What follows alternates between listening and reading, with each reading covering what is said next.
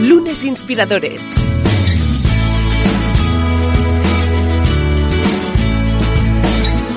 Con David Tomás y Edu Pascual.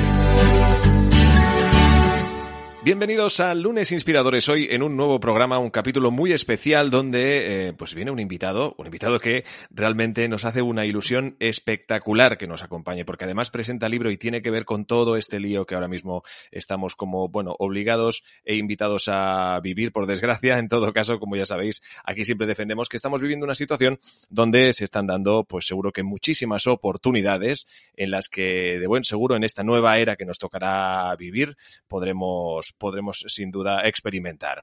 David Tomás, ¿qué tal? ¿Cómo estás? Muy bien, oye, muy contento de, entrevistar hoy a Fernando Trías de Bes, que es un referente para muchos de nosotros. Yo hace años que, leo sus libros y sus artículos, así que nada, con muchas ganas de que nos cuente su, su último libro, que nos va a dar un poquito de luz sobre, oye, sobre cómo podemos solucionar esta crisis que nos viene encima. Efectivamente, la solución Nash, la reactivación económica tras el COVID-19. Fernando Trías de Vez, ¿cómo estás? Hola, muy bien, muchísimas gracias. Em, la verdad es que es un placer, como decíamos, que nos acompañes. Eh, sin duda hoy tenemos muchísimo de qué hablar. Eh, sabéis que nuestro invitado de hoy pues tiene eh, muchas facetas, la de escritor, la de conferenciante, la de economista. realmente hoy la cosa va a dar mucho de sí, por lo tanto, todos muy atentos a partir de ahora porque charlar con Fernando Trías de Vez sin duda se ha convertido en la, yo creo que el, gran premio de nuestro programa de hoy. Vamos allá. Fernando, ¿qué es para ti un lunes? Un lunes, eh, pues yo os diría que como la canción de los miserables, One More Day, un día más. Eh, yo tengo, tengo la inmensa fortuna que me gusta tanto lo que hago, es que de verdad me da igual sábado que viernes, que domingo que lunes, es que me da igual, me da igual, disfruto muchísimo con mi trabajo, mucho, y que sea lunes es como, oh, en marcha de nuevo. Ni un problema. A mí los lunes son one more day. Sí, señor. Un día más en el que, como siempre, pues también sabéis que tenéis la ocasión de escuchar un, el que es un nuevo capítulo aquí en Lunes Inspiradores. David, empezamos por el repaso, como siempre, de los orígenes y trayectorias de nuestro invitado. Pues sí, Fernando, oye, cuéntanos eh, tú, bueno, oye, ¿cómo, empezaste? Tú eres de formación economista, eres escritor. Cuéntanos el tipo de educación que te dieron tus padres y cómo te veías tú de pequeño y, bueno, eh, esa pasión por escribir, ¿cuándo empieza? Me imagino que de muy pequeñito. Cuéntanos un poco tus, tus inicios como, bueno, como, como niño, pero después también como, como profesional. Vale, eh, bueno, yo pertenezco al baby boom de los 60, fase final, soy del 67 y, bueno, yo pues un niño normal de una familia de, Barcelona, de, clase media, en la cual pues recibo la escolarización típica de, la época, ¿no? Em, sí que empiezo a escribir desde pequeño, pero escribir y componer. Yo sobre todo soy una persona creativa, es decir, lo que tengo es mucho caudal creativo. Y este caudal creativo me da igual ponerlo en las matemáticas, que en el marketing, que en la escritura o que en la música. De hecho, yo no quería ser escritor, yo quería ser músico.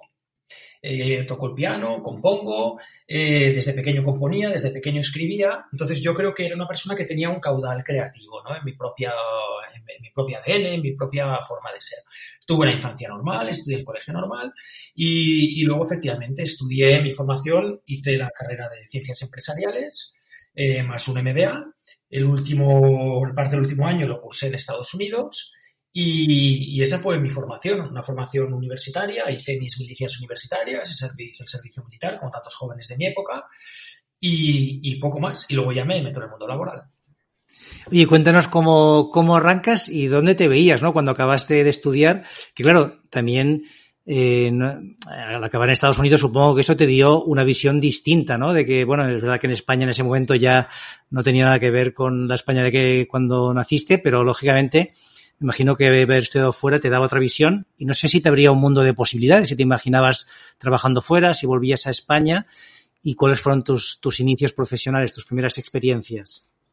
Bueno, en Estados Unidos, eh, en el año 90, en la universidad, una de las cosas que más me impactó es que te ibas a la biblioteca, entrabas en un ordenador que había solo dos o tres para, porque había turnos, y entrabas y consultaba artículos y consultaba bibliografía de cualquier otra universidad de Estados Unidos. Era el ARPANET.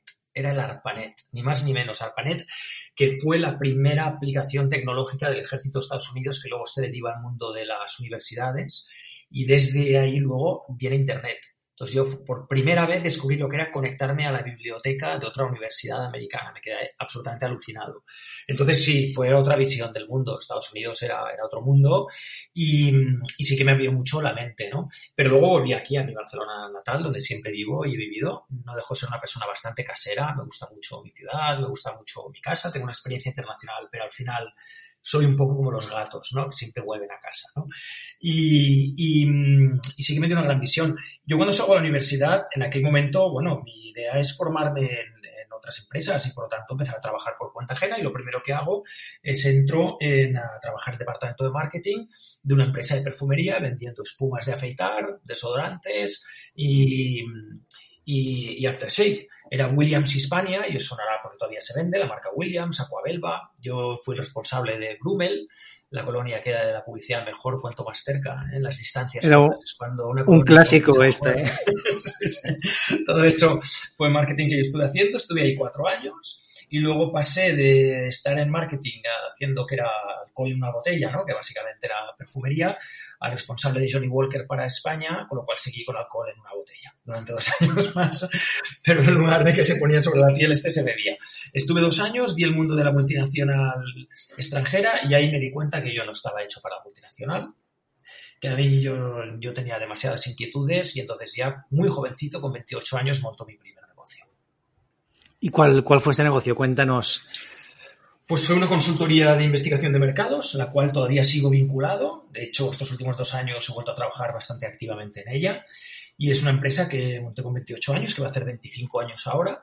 Y somos casi una treintena de personas y en la cual empecé a hacer estudios de mercado, es decir, estudios de consumidor para todo tipo de marcas, aquí en el extranjero, en todo tipo de industrias. Y es una actividad con la cual estuve prácticamente unos 10 años hasta que publiqué mi primer libro eh, como emprendedor y bueno, y sigo, sigo como principal socio de esta empresa que sigue viva y llevamos, como digo, eso 25 años analizando mercados y analizando clientes y consumidores, lo cual también me ha dado una visión muy rica del mundo, ¿no? Exacto, que la, la empresa es Salvet y John Parr, ¿no? Que Eso es. Muy bien, además sois un referente en este sector. Oye, y luego cuéntanos, el, tu primer libro es La Buena Suerte. No, mi primer libro... Oye, escrito antes yo uno. Sí, el primero fue un libro académico, técnico, un poco divulgativo, que se llamó Marketing Lateral. Ah. Que este lo escribí de la mano de Philip Kotler, que es una gran figura en el mundo del marketing, ahora es una persona muy mayor y ya el marketing ha evolucionado mucho, pero pensemos que en aquel momento todos los manuales de marketing de todas las universidades del mundo utilizaban los manuales de Philip Kotler. Y yo que ya estaba dando clases como colaborador académico en ESADE, que lo, lo, lo compaginaba con mi tarea en la empresa, eh, pues eh, contacté con él a través de la universidad y empezamos a desarrollar una, un área de conocimiento nuevo de innovación en marketing. Iba, la primera idea que fue un artículo acabó siendo un libro y esa fue mi primera publicación. Y luego ya la segunda sí que fue la buena suerte con Alex Rovira. Sí, oye, justamente yo pensaba que había sido después del marketing lateral. Cuéntanos, o sea, porque claro, eh, los que no estáis en el mundo del marketing, pues igual Kotler no te sonará, pero lo que tú decías, cualquier persona que sepa algo de marketing eh, escuchado mil veces el nombre de Kotler, ¿no? Que es uno de los referentes. Tu primer libro, nada, nada, más y nada menos que con Kotler, ¿no? Que esto es como si, si hablas de emprendeduría o de tecnología, escribes el primer libro con Steve Jobs. ¿Cómo te sentías en ese momento, no? Y cómo esa responsabilidad de lanzar ese proyecto, ¿cómo, cómo fue el tema?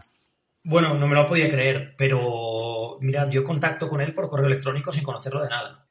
Y sin que él supiera quién yo era. No tenía ni un referente, ni nadie me, nadie me habilitó a decir, oye, me puedes presentar a tal y tal persona que fuera más receptiva conmigo. O sea, yo me da igual yo quién era, si tenía la empresa Salvetio donde había trabajado. Eh, Philip Kotler no sabía nada de un chaval de 30 y pocos años que vivía en Barcelona y que había estudiado marketing y estaba con su, con su pequeña empresa. Lo que pasa es que en Estados Unidos tienen algo que, y también en los países anglosajones, que les da igual la persona, su origen, su edad, su nombre y su raza. Lo que valoran es el, el eh, lo que esa persona tenga que decir o que aportar, ¿no? Y, su contribución. Y, y, yo le envié un correo explicándole que estaba detectando un cambio en el marketing que requería desarrollar un área nueva de, de, de divulgación y de conocimiento.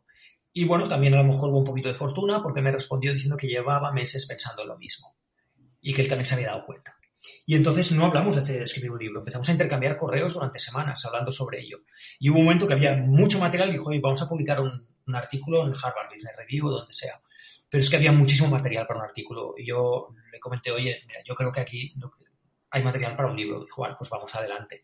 Jamás nos llamamos por teléfono, mm, no había videoconferencias como ahora, todo se hizo por correo electrónico y de hecho nos conocimos en Madrid, que vino a dar una conferencia un año y medio después de publicado el libro, nos conocimos presencialmente por primera vez.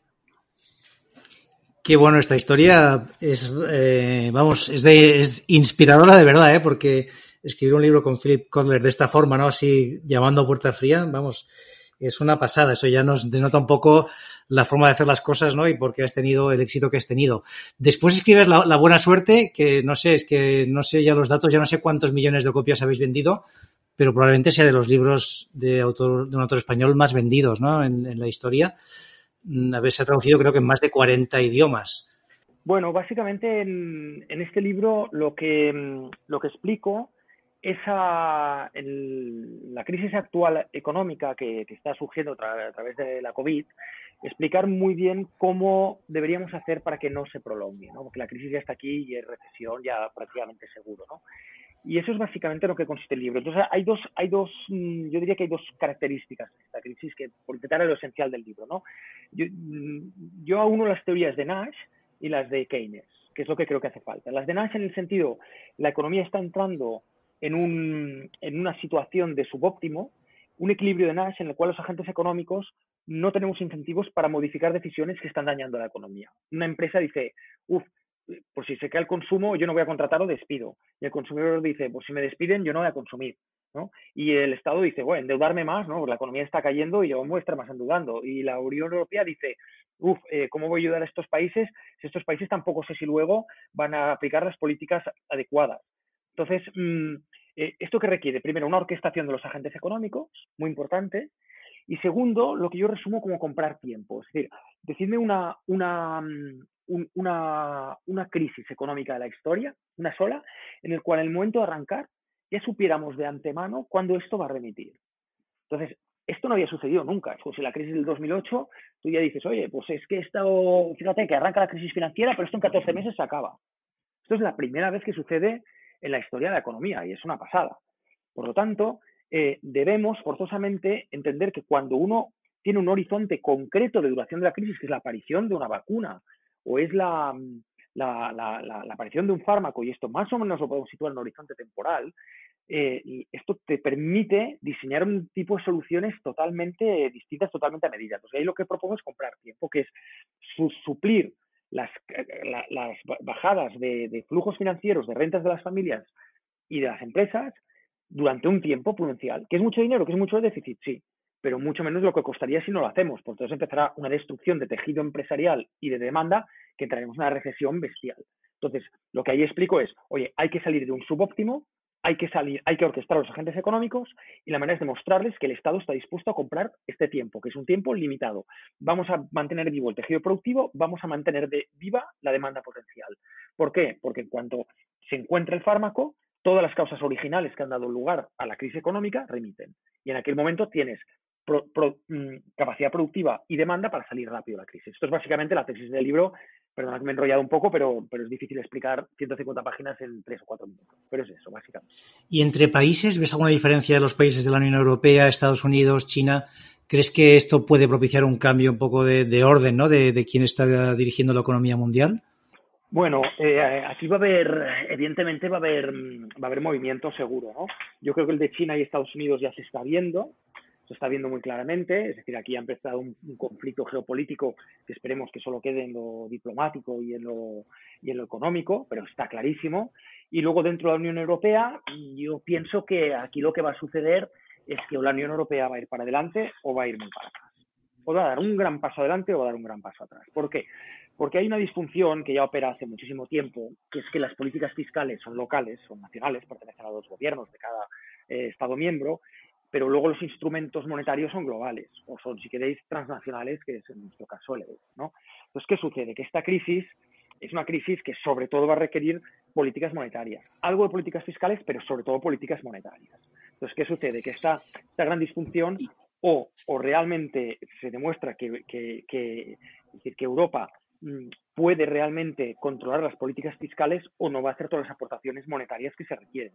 Y yo creo que toda esta lentitud y esta tardanza de decisiones que está habiendo es precisamente por esto, porque lo que está en debate es, oye, de acuerdo, se hace todas estas inyecciones de dinero, pero aquí qué pasa con las políticas fiscales, qué pasa con, con los déficits, qué pasa con los famosos ya criterios de Maastricht que dieron lugar entre estas y muchas otras dejaciones a la, salida del Reino Unido, que acaba harta ¿no? de, la, de, la, de, la, situación de Europa y del incumplimiento de, muchos criterios.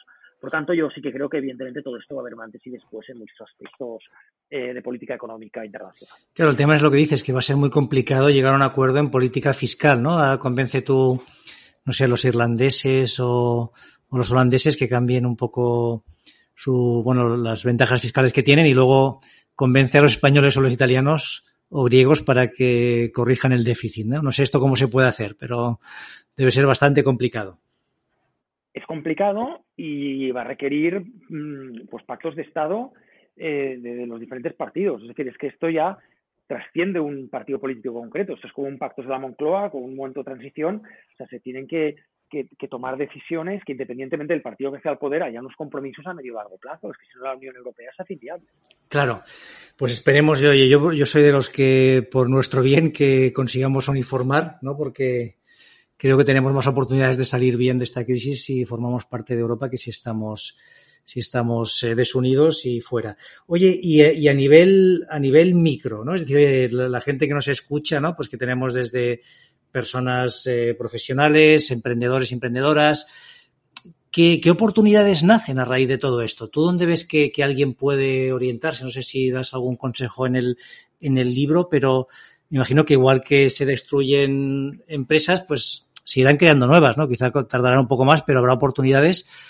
¿Qué le dirías a alguien que, que, te, que quiera arrancar algún proyecto, que quiera reorientarse, ¿no? Yo, por ejemplo, el otro día paseaba y veía, bueno, paseaba en, en mi franja horaria y, y, y, a un kilómetro de casa, ¿eh? Pero, pero paseaba y, joder, veía toda una avenida, pues eh, se alquila, se alquila, se alquila. Pensaba, oye, pues si alguien ha estado un tiempo preparándose para montar una tienda, un restaurante, quizás el momento es ahora, quizá, ¿no? Porque probablemente hay mucha más, eh, los precios son mucho más asequibles que hace tres meses. Bueno, a ver, es un peliagudo y muy delicado poder dar recomendaciones personales en ese sentido, pero voy a intentar dar alguna pauta. Eh, es evidente que en situaciones como esta, yo siempre digo que estas son situaciones de placas tectónicas, ¿no? Las, las, tierras, ¿no? De alguna manera físicamente el mundo se mueve despacio, ¿no? Pero de vez en cuando hay una placa tectónica que va, resbala y se produce un movimiento rápido, ¿no? Este es un movimiento de placa tectónica. O sea, el, eh, y hay muchos espacios luego en la economía que las cosas cambian muy marginalmente, muy gradualmente. Cuando hay un movimiento de placa tectónica así, eh, se abren muchas amenazas y se abren muchas oportunidades. Pero se abren de, ambas, ¿eh? de, ambos, ambas, porque son, se producen grandes movimientos de tierras, por ejemplo, grandes corrimientos de tierras. Entonces, bueno, pautas. La primera es ser muy listo. Ser muy listo es estar, pensar muy bien en qué te metes y dónde no te metes. Segundo, entender muy bien cuántas de las cosas que están pasando pueden perdurar y cuáles no. ¿De acuerdo? Tercero, medir muy bien, eh, medir muy bien los riesgos, eh, entendiendo los plazos de tiempo, ¿no? Es decir, en un emprendimiento, donde, bueno, vamos a montar mi negocio propio, o muy bien, entender muy bien, oye, cuál es tu plan A, tu plan B y tu plan C. Tener muy bien medido tu plan de contingencia y qué capacidad tienes, ¿no? Y, y luego, finalmente, recabar mucha información, ¿no? El, el, otro día me comentaban, eh, como este ejemplo que decías de los alquileres. Eh, bueno, mm, por ejemplo, mundo de bicicletas. Se están vendiendo bicicletas, ¿por dónde bicicletas? ¿Por qué? Porque la gente no quiere un transporte público, por miedo a contagio, la gente se quiere mover en bicicleta. No hay bicicletas. Bueno, esto va a perdurar mucho, va a perdurar poco. Estos son el tipo de, situaciones o de informaciones que hay que saber entender, capturar la información y luego dilucidar. Y en cualquier caso, pues mucha prudencia. Yo siempre digo que el emprendimiento no es un brindis al sol, es un paso muy serio y que hay que hacerlo no solo basado en una oportunidad puntual, sino en una motivación personal. Y esto es muy importante. El emprendimiento no tiene que surgir de una oportunidad que pasa por ahí. La oportunidad la necesita, sí. Y, pero es, yo siempre digo que es el, el, el, el de alguna manera es el detonador, es la chispa, pero hace falta el detonante, que es la dinamita, que es la energía, las ganas, la ilusión y el deseo. ¿no? Entonces ambas cosas son importantes. Por tanto, diría un poquito todo esto y sobre todo no en la oportunidad, confundir la oportunidad con la capacidad y las ganas. ¿eh? Esto es muy importante, no perderlo de vista. Sin duda. Oye, en el libro hablas de un concepto, ¿no? Que es el todos juntos, ¿no? Esta idea de, de poder salir todos juntos, que se habla, oye, pues entre todos lo lograremos, pero tú dices que, que eso se puede llegar a, a, demostrar y son todos juntos. Cuéntanos un poquito esta idea, cómo la has desarrollado en el libro. Bueno, ojo, un todos juntos, eh, porque yo decido lo que más me conviene. Es decir, muy importante, yo mm, eh, no pienso que por va, entre todos seguimos adelante y fruto de, esa, de ese sentimiento de, cohesión y de compromiso, no. Al final sabemos, llevamos demasiados siglos de economía para saber que cada persona al final mira por sí mismo y va a tomar las decisiones que individualmente considere que son las mejores.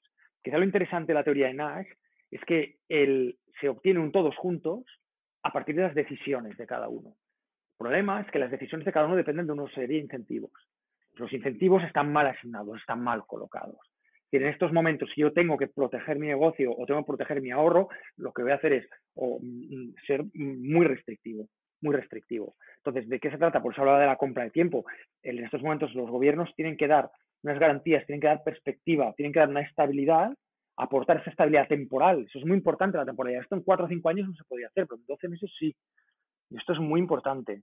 Entonces, mmm, tienen que dar esa estabilidad para que las personas, las empresas, tengamos los incentivos para tomar decisiones que favorezcan al conjunto de la economía. Eh, por tanto, sí, un todos juntos, pero desde el interés individual, jamás perdido de vista, porque al final es lo que mueve a las personas. Si tenemos que depender de un todos juntos para yo hacer lo que conviene a todos, no porque no crean la solidaridad, que creo, soy una persona solidaria, por supuesto, pero al final sabemos que la economía funciona por lo, las decisiones individuales, los agentes individuales. Fantástico, oye, pues eh, nos quedamos con, con esta idea. Y bueno, mirando un poco cómo están yendo las cosas, ¿tú eres optimista? O sea, ¿crees que esos 12 meses que estabas hablando ahora mmm, los podemos superar y oye, que realmente no haya ese parón tan, tan bestia que se prevé? Mm, te digo la verdad, creo que no soy, no soy ultra pesimista, no soy ultra optimista. Creo que los estados van a ir reac actuando reactivamente. De lo que no creo es que van a hacer un plan tan decidido como el que estoy comentando, donde vamos a comprar tiempo de antemano y vamos a dar estabilidad, sino que van a ir un poco a medida que vayan viendo los indicadores, los acontecimientos, irán tomando decisiones. Que se cae demasiado el empleo, venga, un poco más de ayuda. Que vemos que la morosidad puede estar afectando a la banca, venga, un poco más de, eh, de crédito para la banca. Yo creo que va a ser, van a siendo reactivos. Por lo tanto, irán tratando de gestionar esto para que, eh, el, el, de alguna manera, la crisis o la recesión eh, se agrave lo menos posible pero creo que va a ser muy reactivo. Esta es mi opinión personal, pero me puedo equivocar. Exacto. Oye, nos queda la última pregunta que se nos ha ido, que es la de qué o quién te inspira, que esta no se la hemos hecho a Fernando y hombre, no nos podemos ir sin escucharle. Muy bien, a mí me inspira Beethoven, me inspira la música de Beethoven. Eh, tengo épocas ¿eh? con música, tuve mi época más mozartiana, mi época más schubertiana, eso de la música clásica. Y, y la verdad, estamos en el año Beethoven, además y me inspira mucho la música de Beethoven y me inspira mucho los libros que hablan de la escritura. A mí me inspira muchísimo más que un libro concreto, un ensayo una novela, me inspira, me inspira en la escritura, me inspira leer sobre la escritura. Eh, estilística, eh, recursos narrativos, recursos estilísticos, eso me inspira muchísimo. Eh, son las dos cosas que más me inspiran. Beethoven y la, y la literatura sobre, sobre escritura. Son muchos los uh, detalles, los tips, las reflexiones que nos ha invitado a hacer nuestro invitado de hoy, sin duda, por, su experiencia, por su gran éxito como, autor y también, por, obviamente, por una trayectoria pues impecable.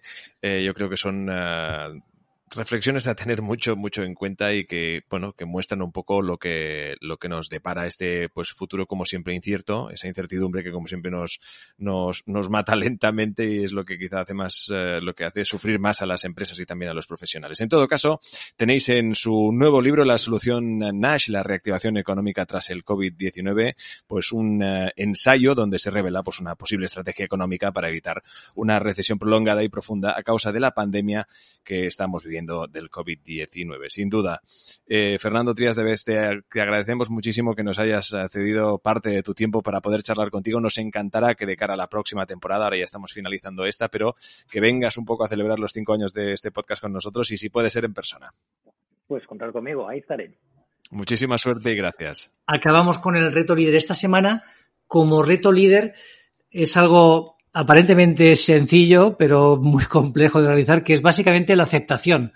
El reto de esta semana, o sea, para liderar es importante, pues, eh, controlar un poco tu estado mental y, y conseguir que, oye, seas un poco un mar en calma y no te alteres en exceso. Y para ello es necesario aceptar lo que nos viene y tener esa tranquilidad para aceptar las situaciones complicadas y difíciles. Así que esta semana, como reto líder, vamos a hacer el ejercicio de estar tranquilos, de pausar y aceptar todo aquello que nos venga, ¿no? Todo lo que nos, nos vaya ocurriendo, aceptarlo y a partir de aquí empezar a ver cómo le damos la vuelta y convertirlo en algo que nos ayude a construir.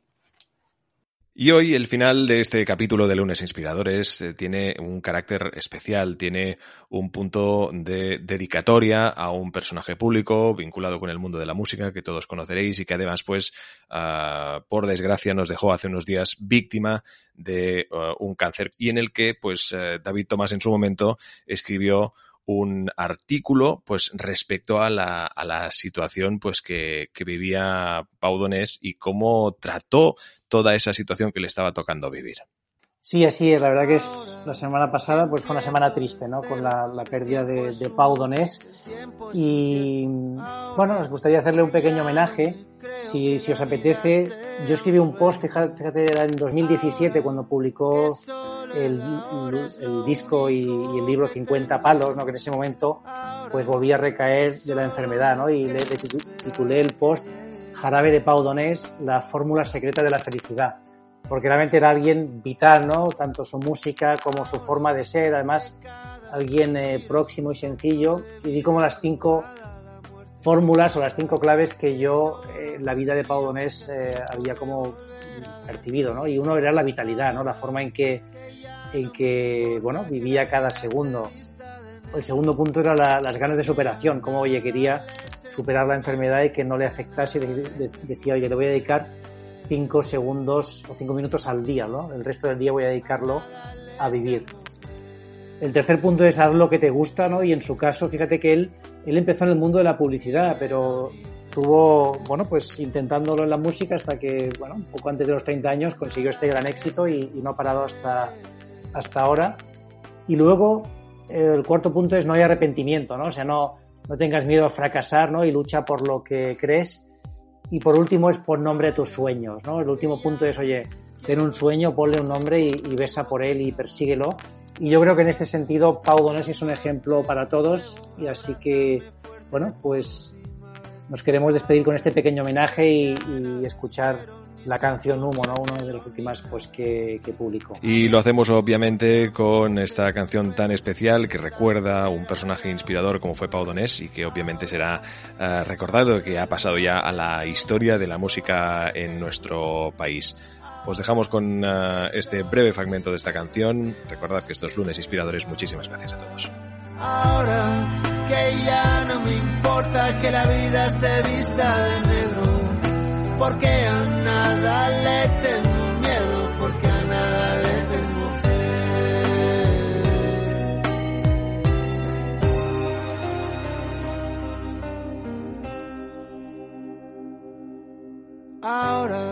que empiezo de cero, que el tiempo es humo, que el tiempo es incierto, abrázame fuerte, amor, te lo ruego, por si esta fuera la última vez.